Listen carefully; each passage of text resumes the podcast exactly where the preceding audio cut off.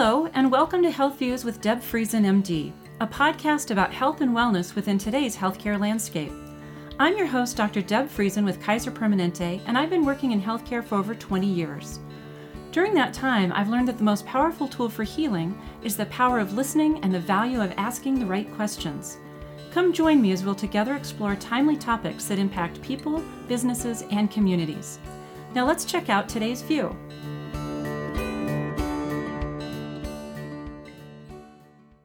Listen to this Health Views episode to learn about Kaiser Permanente's Thriving Schools initiative, which aims to support schools and districts across the country to ensure that teachers, staff, and students have the support they need to thrive in learning and in health.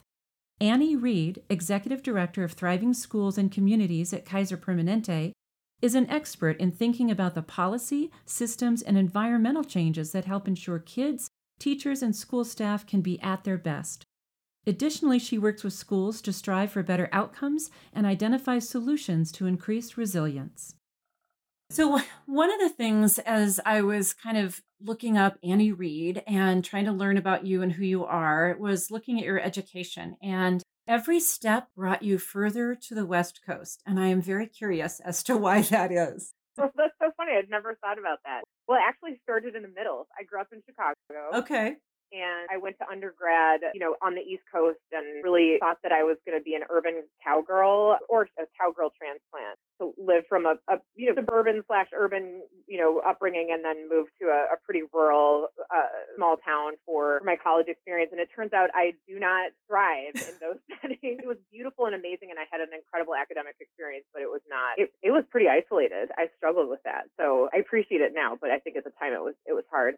And then I went back to Chicago, yep. met my husband, worked for the Chicago Public Schools and for a variety of nonprofits, working on school based health initiatives. So did actually two stints at Chicago Public Schools for which I was often kind of cajoled as like a, a martyr for punishment because it is public service is hard and working for school districts is really hard. Yes. And so loved, I mean, loved every minute, honestly. And then got my master's degree at University of Chicago. And then after the 20 2014, I think, uh, Chicago Teachers Union strike. I think I'm getting that year right. My husband and I, who, my husband, who is an educator by training, uh, became an administrator. We both realized we were interested in a change. So we moved to Southern California, had our oldest son, moved to Northern California 368 days later, and I started my doctorate at Berkeley. Oh my God.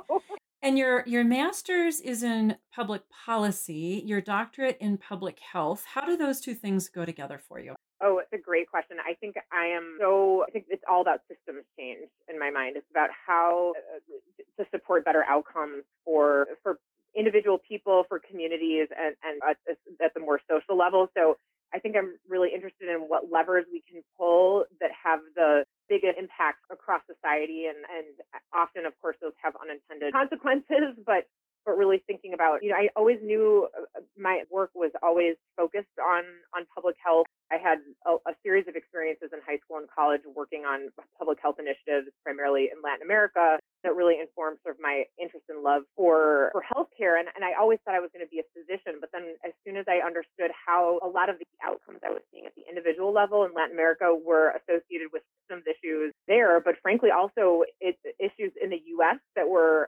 underlying a lot of the, the public health challenges and socioeconomic challenges and economic challenges and sort of all, you know, that people you know, tens of thousands of miles away were experiencing, I realized that I really wanted to think about how to look more systematically at, at how we approach care for each other. I love that. And it's so interesting, I think, how the paradigm has shifted so much. You know, you mentioned medicine. I mean, I even in my years there, it's gone from the patient to the panel to the population, and now it's community and it's all those things, which really I think overlaps with what we understand about schools and healthy kids and healthy environments for them. So now you are actually at Kaiser Permanente and you are the National Director for Thriving Schools. I probably got your title just a little bit wrong.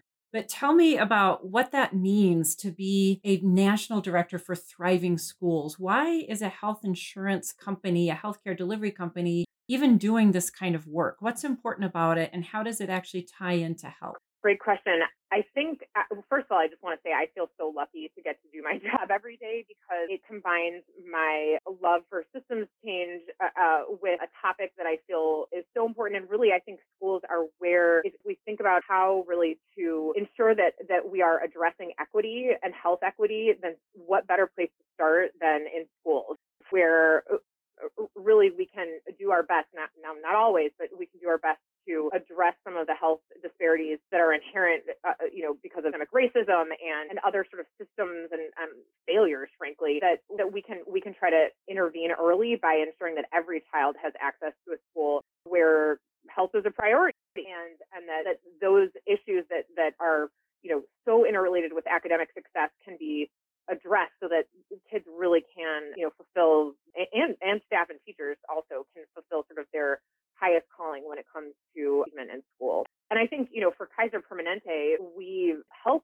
I think only 4% of health outcomes actually are dependent on what happens in a medical office setting. And so, so much of what we experience for, you know, people's health outcomes is dependent on, on the communities where they live, the schools that they attend, the opportunities that they have, of course, you know, all of these social drivers of health. And so education really is I think there's a, a codependency uh, with, with health, and that we're all aiming toward the same thing, right? Better outcomes for our, our members, our students, uh, our patients, and that when they're healthy, they learn better, and when they learn better, they're healthier. And so it's just sort of a reinforcing opportunity to it's a natural setting to to address health and to ensure that the the schools uh, where you know a fifth of our members spend most of their time are places that embrace health as a, a, necessary input and an outcome of education. Yeah, you mentioned all of those people who are invested in kids. The other one that comes to mind is these are also the workforce of our future. And so having them be healthy in body and mind, having them be intellectually stimulated, challenged, and wanting to aspire to different things and giving them that broad base with which to jump off into adulthood. The other thing that I found really interesting about the work that you do is that when I think of thriving schools, I think of the kids in them. And yet there's a lot of emphasis on the teachers and staff. Don't they maybe just get enough outside of school? Why do we need to worry about the adults and the staff when really it's the kids who maybe need more of an advocacy from the work that you're doing? So tell me about that emphasis. You know, I will say I had the same question early on because when I worked for school districts, which I, I worked for districts in Chicago and then in Southern California, the work that we were doing was really squarely focused on students. And really, I would say teachers and staff were the conduit for reaching students. Mm-hmm. We weren't mm-hmm. focused on how to support really robustly the health outcomes, mental, physical, social of the adults in the building. But I think that we are onto something here. And actually, not just because it's unique, there hasn't traditionally been a lot of focus on that. And, and I think Kaiser, in a lot of ways, has been at, at the lead in that discussion. But nothing has, I think, laid bare the essential role the adults in the building play in terms of delivering the structure, the systems, the care, the love, and the education, obviously, to our students as COVID 19, which has obviously, in, in a lot of places across the country, shut our schools down for in person instruction. I want to recognize the incredible work of teachers and staff who have persisted in the dream challenges of virtual delivery when that's been necessitated and also uh, in person or even hybrid. So, uh, not to say that schools have been closed, but where doors have been physically shut, I think it has really given us a new insight into how important it is to attend to the the health of the teachers and staff, really to make sure that they feel cared for in their jobs, that they feel satisfied with their jobs, that they are working in places that prioritize them and their health and their needs. Yes, because they, of course, are, are better equipped to support their students when they are themselves healthy, just as it is true for those of us who are parents. Right. That we have to care for ourselves to be able to show up for our kids, but also because we care about their health as individuals. So I think we have been really lucky is not the right word. We we've been focused on on the right audience, able to really respond to the recognition of of how important it is to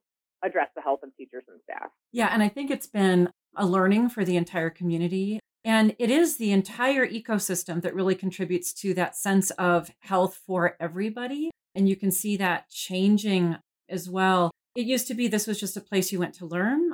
For a lot of kids, it's where they get their meals. Some of them, you know, the, the biggest meals of the day. Even during COVID or even during school vacations, we would get announcements, you know what, please still come by. You know, these are going to be lunches available for people to pick up. And just realizing what a resource and almost what a safety net the schools have been and continue to be. And I think even are filling a bigger role than ever, as you mentioned during COVID 19. I've got challenges myself with kids in school, but they're older. And I cannot imagine what it's been like for working parents, for people trying to help with the virtual care at home, homeschooling, all of those things together. And then you look at the burnout that people are having through all of this. And I know that we're doing work around resilience for both teachers, staff, both for all and, as, and students as well. What does that look like when you're trying to actually help people learn and then extend tools for resilience in the schools? One of the things that I know that you've been involved in is really resilience in school environments. And resilience can cover a whole bunch of things. And it can mean a lot of different things to people, especially as it kind of drills down. But at the same time, I think that there are probably systems issues or policy issues that help to contribute to a resilient school district or classroom or school. So, so can you talk about that a little bit? Absolutely. So you know, I think trauma has become a much more sort of household term that, that a lot of us are aware of. And it's no surprise that across, you know, uh, socioeconomic status, across race, across, you know, geography, trauma happens at, you know, really, I think, an alarming rates. for people across the country, including children, and that's typically called the ACEs or adverse childhood experiences. And then, it, but it happens across the life course. And people bring that to school. People bring those experiences to school, and and in, in a, a lot of ways, and I'm, I, we can think of many examples. Uh, you know, school discipline, for example, which is uh, disproportionately punitive for children of color, particularly Black children, boys and girls, and that can tend to re-traumatize people. So schools can be both a place where trauma occurs, and they can be a place where, where trauma is fortunately exacerbated. And and that impedes learning for children and it certainly impedes uh, adults ability to uh, perform their jobs at, at their fullest potential. And so resilience in schools is really about and, and, and that's sort of a, you know i would say the extreme but but unfortunately very common sort of level. But but then there you know everything sort of un, uh, uh, underneath that where schools have have traditionally and understandably been so focused on academic outcomes the sort of the, the systems that wrap around the teachers and staff and students that that help identify both at the sort of uh, at the systems level, but also at the, at the individual level when trauma is happening, how it is being experienced, and then addressing it in a way that is you know tender and healing has I think been a gap in in our approach in, in schools, and so really the work that we're doing and oh, well i was just going to comment is that um, even these childhood traumas or these cumulative traumas affect a, an individual's risk for health outcomes later in life. And so i think it, we're learning those kinds of things where again it's so much on the individual that you know, eat better and exercise more, but, you know, make sure you get your sleep. And yet there's some things that are just so huge and pervasive. And we don't even know how to help people heal a lot of times. But they then have obesity, they have diabetes, depression, heart disease, all of these things that, that start manifesting after years and sometimes decades that add up to other things that we see in community and social life. So just piling on to, I think, the effect and the cumulative effect of those traumas through life. Absolutely. And that's, that's just the, the effect on health, right? Then we think about what's the effect on academic outcome and, and which of course then lead to health outcome. Uh, what's the uh, effect on, on job retention, which is both expensive and, and very challenging for schools and districts as they try to fill vacant positions with a, a workforce that is, you know, uh, in a lot of places uh, declining. So yeah, there are just sort of multiple manifestations of, of how this really impacts, you know, health and wellness at sort of a global, sort you know, um, systems level. So our work is really to get in there and support schools both both sort of to identify what are the systems issues that are happening. Do they have, for example, a staff break room where, you know, if, if somebody, a, a teacher or a staff member feels dysregulated, I, I know that feeling well, having two little kids is that it is just amazing sometimes how even as a, an adult, I get so dysregulated with children and that you can take a break, you can step away and get yourself together and then come back and, and take a, a more uh, trauma informed approach with the child or the children. So, so you know that that's one example and also for people with more acute issues, uh, you know, to really identify what are sort of the indicators of trauma. How can we ensure that that children or adults are getting the right services to support them and, and their their mental health or, or needs in particular. So there's a phrase I've heard trauma informed. What does that mean? That is such a good question, Deb. I think there is uh, uh, people throw it around, and as you ask the question, I'm thinking to myself, how would I define that? I think I think there is probably a textbook definition that I can look up and give you, but I, I offhand, I would say that trauma informed really is, and it happens in education settings, it happens in healthcare settings, but it, it's really this mindset almost of coming to questions or to people and instead of saying what's wrong with you, asking what happened to you mm. and recognizing the impact of trauma on how people interact with the world, how people experience the world, and what that means for their behavior, their health outcome, and and the choices that they make. So it sounds a lot like empathy. My, like what? I said it sounds a lot like empathy. Yeah, I agree. Yeah. So teachers, they go to four years of college. Really, is this all in the curriculum? I cannot imagine what they are dealing with every day what they they're trying to get across subject matter of of whatever they're teaching they're trying to identify socioeconomic needs food insecurity, housing insecurity, sometimes diagnosable conditions in kids where it's difficult for them to learn from a,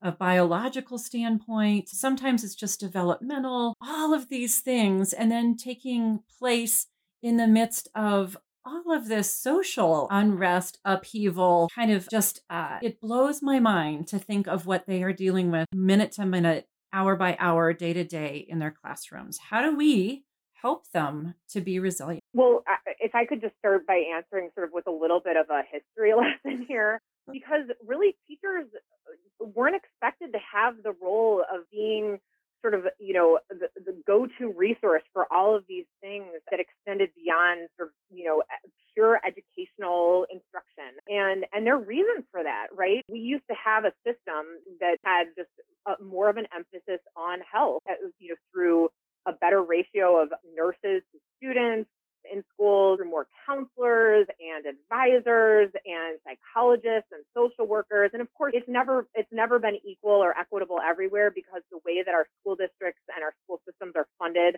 allows for just really i would say without sounding judgy I'm trying to think of the right words but it, it just it allows for incredible levels of autonomy and decision making at the local level. It's, it's you know we are a local control mm-hmm. uh, education system. And so i don't want to give the impression that every school district or every school had a school nurse or that it was, you know, but but there were there were more systems in place to help support that. And with the you know narrowing of of sort of the the focus and emphasis of education on these metrics and i think that really started with no child left behind where we were you know, just tunnel vision focused on academic performance, resources got diverted from a, a, lot of those sort of what, what are considered ancillary support to being directed to academic outcomes. And I think in that we lost this important conceptualization of the fact that kids are are entire people. They are mm-hmm. humans. They are they are um, multidimensional with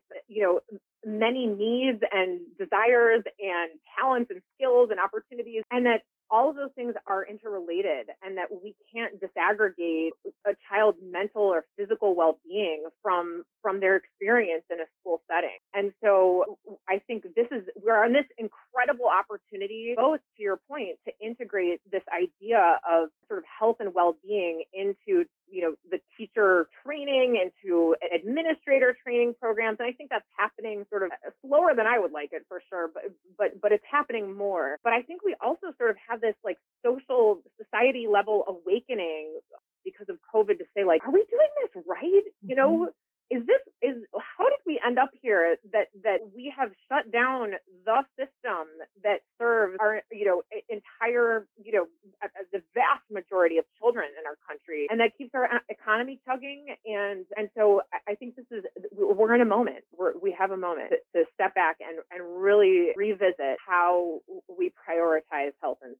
The other thing that I've just witnessed through my own kids going through this school system is such a different conversation around mental health. You know, it was, of course, you you had to have your vaccinations and you got an eye screening test and you got a hearing test, right? So there was some physical components to the whole school experience when I was growing up and even for them. And now there's so many more conversations and openness about mental health, you know, safe to tell being able to have anonymous resources where you can either call yourself or call about someone that you're concerned about, decreasing the stigma of talking about mental health. And I think this whole generation also just they they're very open in a very different way. I, I it's great to hear you have that sort of firsthand experience. And certainly I, I think that is reflective of the trends that we're seeing nationally and sort of just in the vernacular, right? And I do you know, Deb, that schools are the number one pediatric mental health provider and which is fantastic and frankly scary because they are under resourced to do that. Mm-hmm. And so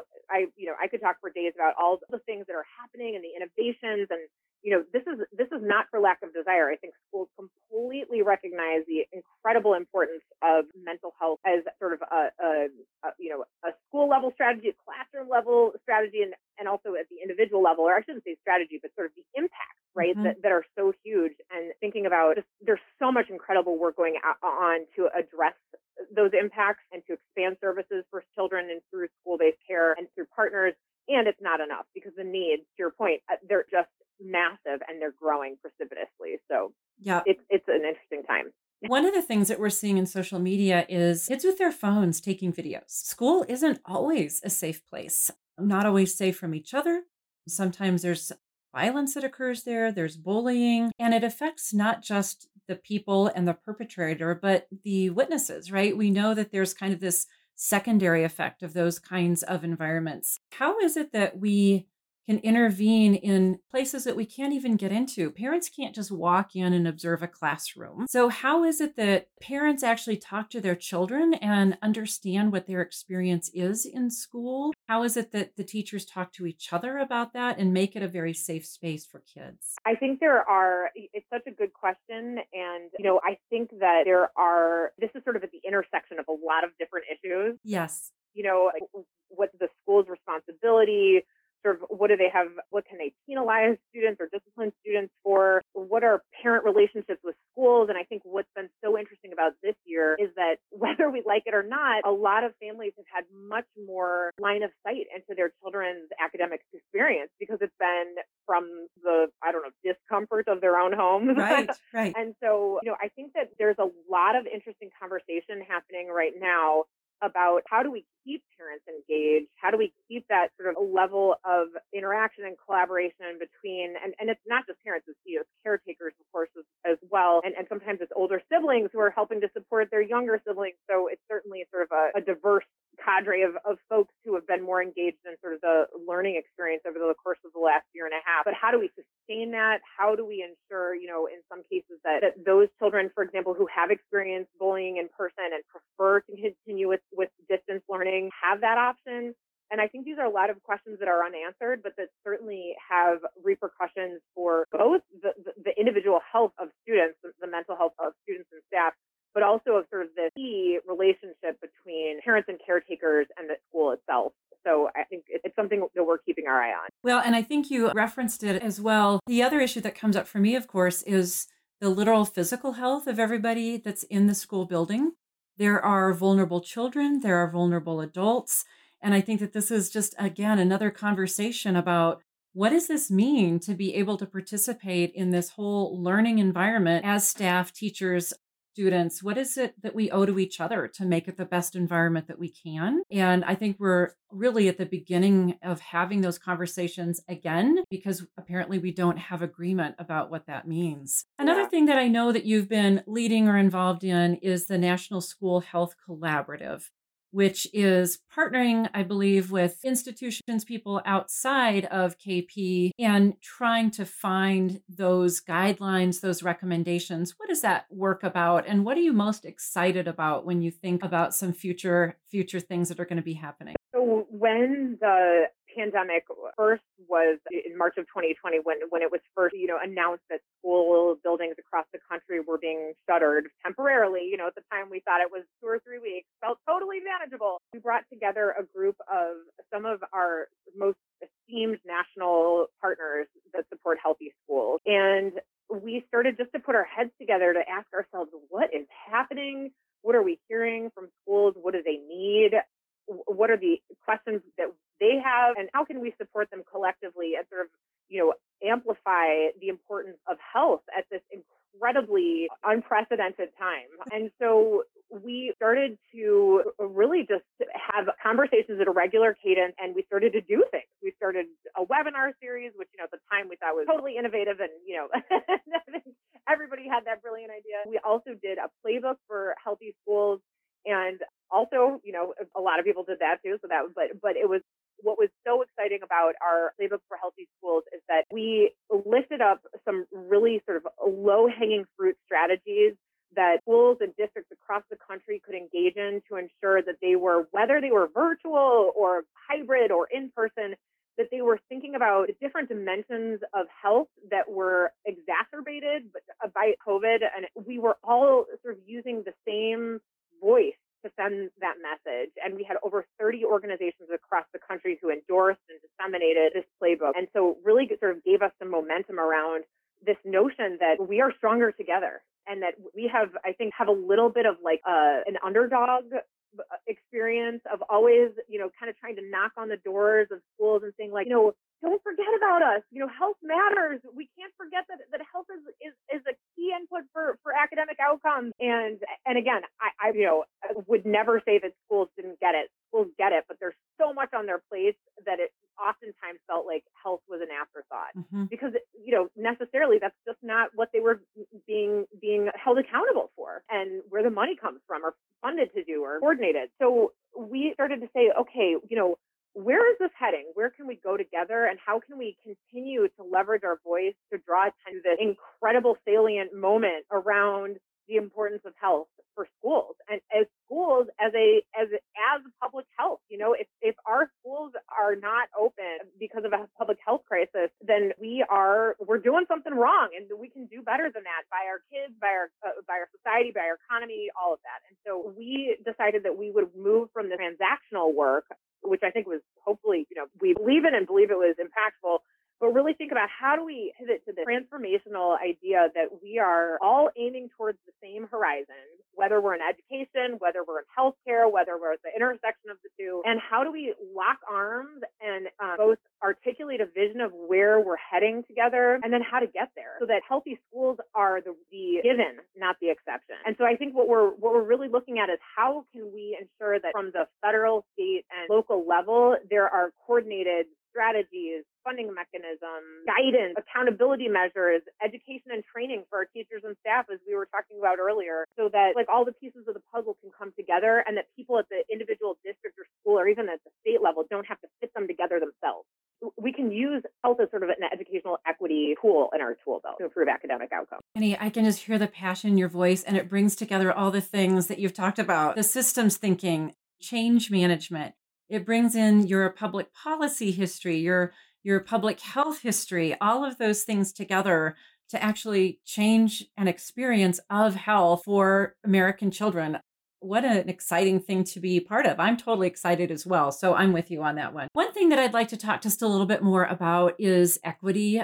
And what does that mean in a school setting? Can you actually just define it for us right now? Is it equality? What does it mean to have equity in schools. What does it mean to you? What does it mean for health and education? So I think there, the equity, I don't think means the same thing to everybody. And certainly I think there, there are, we could talk about, you know, technology and broadband access and what that means for, you know, especially these days in the era of, of distance learning, how that influences academic outcomes. You can talk about the resources and the funding that schools have and how because of local control, it is wildly different across states and even between, and some places between schools and districts, depending on sort of the, the, local tax base. So there are lots of different manifestations of equity in school settings, and many of them are problematic, if not all. But I will certainly to, to health equity. And I think, you know, certainly there is a question around delivering health services in schools and sort of what that looks like and whether it's it's equitable. I will just say in short order, it is not. We do not have enough services, especially for our most vulnerable population in school. And and frankly, those are typically the populations that also don't have great access to care outside of school. So, you know, that that's an issue. More broadly, I think, and, and we were sort of touching on this earlier as we were talking about trauma and sort of the repercussions of trauma, is that and interestingly, this is dovetailing with this conversation about critical race theory, which is a highly politicized and controversial topic. For some people. It's for some people. Yes. For some people, yes.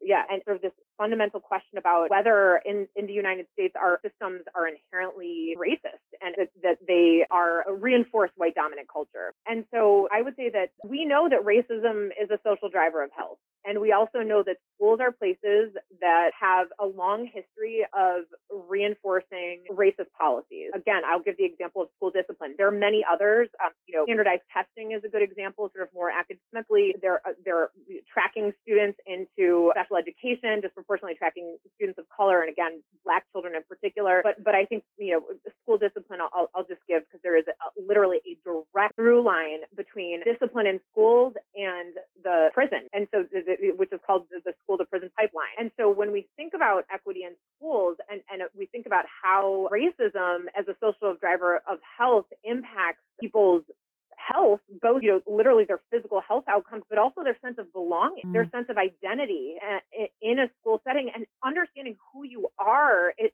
that that happens in do you learn who you are? You learn through interacting with your peers. You learn about yourself through, you know, interactions with your teachers and how you learn and uh, how you play and what you like to eat. Those things happen in school. And those are sort of our first experiences with that sense of identity and belonging. And so really thinking about, again, goes back to this idea of how we support resilience in schools. They're different, but they're so related is how do we make sure that schools are places that both actively resist racism and dismantle policies that perpetuate it, but then also that people, that every person feels connected, feels included, uh, and feels like they can bring their authentic selves to the community just as we want that to be true for ourselves at work. So I would say equity is just a, really an ever present question, challenge, and obligation for us to, to better address in school settings. Yeah. And I would say one of the things that I learned around that equitable lens was identifying kids who are quote unquote gifted and talented. And typically it's it's the kids who actually had access to books when they were little, right? And why did they have access to books? Because a lot of times their parents were socioeconomically more advantaged and able to buy those or get them to the library or had time to read to them. And so there's there's a lot that seems to be inherent in who people are and how they get identified even as little children which really has nothing to do, but it's it's home circumstances. And I'm even thinking about the relief that's been given to a lot of families and how that's changed the whole conversation around resilience. I've seen a lot of folks talk about, you know, I didn't really need to learn how to cope with my stress. I needed to know how to pay the rent. And so I think that that's probably true for a lot of these kids as well that are struggling. This is this is not an individual failing or a lack of a skill as much as it is actually a way of living for them that is stressful due to financial stresses, transportation stresses, jobs, safety in their home, etc. So it is such a big conversation to be having and I'm excited that you're working with all of these different inputs into what that needs to be because it's it's certainly going to take that whole village to, to raise these kids and to make a difference in the next decade as well. I've learned a lot from you. This has been a really interesting and stimulating conversation. Is there anything that you wish that I would have asked about that I haven't? You know, uh, maybe one thing I could comment on, I, I don't know, is I'm just thinking about sort of how our definition of health in schools has been so narrow, right? Mm-hmm. And and that, you know, I think oftentimes when people hear school health or healthy schools, they think about health education or they think about a school nurse or they think about a school-based health center. And those things are all critically important. And as we think about how health is and really just how multidimensional it is. Really that I think this is the moment to reframe how we how we define mm-hmm. healthy schools. It's not about doing one thing, you know, enough PE checking, minutes checking those boxes about yes, uh-huh. right. It, it's about really, uh, uh you know, because whether we like it or not, schools are responsible for the health outcomes of kids. It's it's just the way it works. They're not funded well enough to do it. They're not trained well enough to do it. They're not staffed well enough to do it. And I think we're in a moment where we, again, we, we can be asking ourselves, like, why not? and what would it take to get there because you know this is this is the time to really recognize the the and i think we do we do i you know i don't i think i'm i'm just have the the, the opportunity to sort of have my pulpit here but, i think there is this widespread recognition that, that health manifests in all these different ways in, in individuals in communities and society and certainly schools are no exception to that and that if we're going to do right by our kids if we're going to do it right by our teachers and staff we got to put our money where our mouth is and talk about not just like, you know, obesity prevention or mental health or, you know, uh, housing, but all of those things are interconnected and that it is, it behooves all of us in the short and the long term to really address those comprehensive needs and figure out how to make sure that schools aren't just bearing the burden of doing that themselves, but that they have the partners, the resources, the training to make that vision a reality. And it's going to take all of us to do that. So I would just say my call to action for you know your listeners is to spread the word, proselytize about the importance of schools for, for health, and you know t- if you're a parent, talk to your principal, talk to your teachers, understand you know there's all this federal money that schools have received around COVID. But it's not just for COVID mitigation or prevention, which of course is, you know, paramount at, at this moment, but also you know, thinking about how can we increase mental health providers in schools? How can we take a more strategic and comprehensive approach to, to health? And we have a lot of answers to that on our Kaiser Permanente website, but uh, I was thriving schools, I should say more specifically. But, but you know, and, and if certainly if you have a philanthropic arm at your organization, like think about schools as a place that, that need this kind of support and not just in the short term, but really in perpetuity. And, you know, whether it's partnership, uh, you know, sort of in kind and lending expertise and resources or it's literally, you know, financial support to schools. I, this is our, our I, am a child of the 80s, so I will quote the Goonies because, you know, it's amazing and just say, this is our moment. this is our moment. It really is. And, and we can do better and it's going to take us all. Thank you so much. I, I love your passion.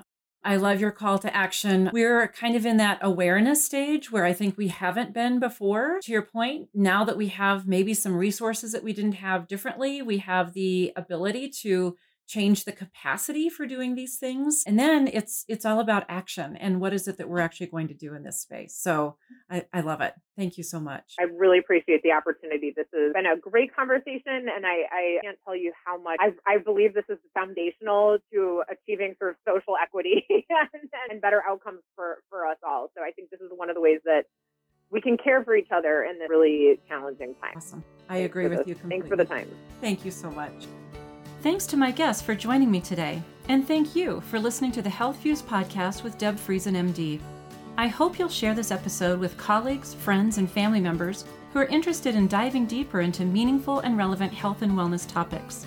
I look forward to the next conversation and will share another episode of Health Views with you soon. Take good care. This podcast is for general informational purposes only. The discussion reflects the opinions of the speakers and is not intended to represent Kaiser Permanente policy. It does not constitute the practice of medicine, nursing, or other professional healthcare services, including the giving of medical advice. The content is not intended to be a substitute for medical advice, diagnosis, or treatment. No doctor patient relationship is formed. The use of this information is at the listener's own risk. Listeners should not disregard or delay obtaining medical advice for any medical condition they may have and should seek the assistance of their medical professionals.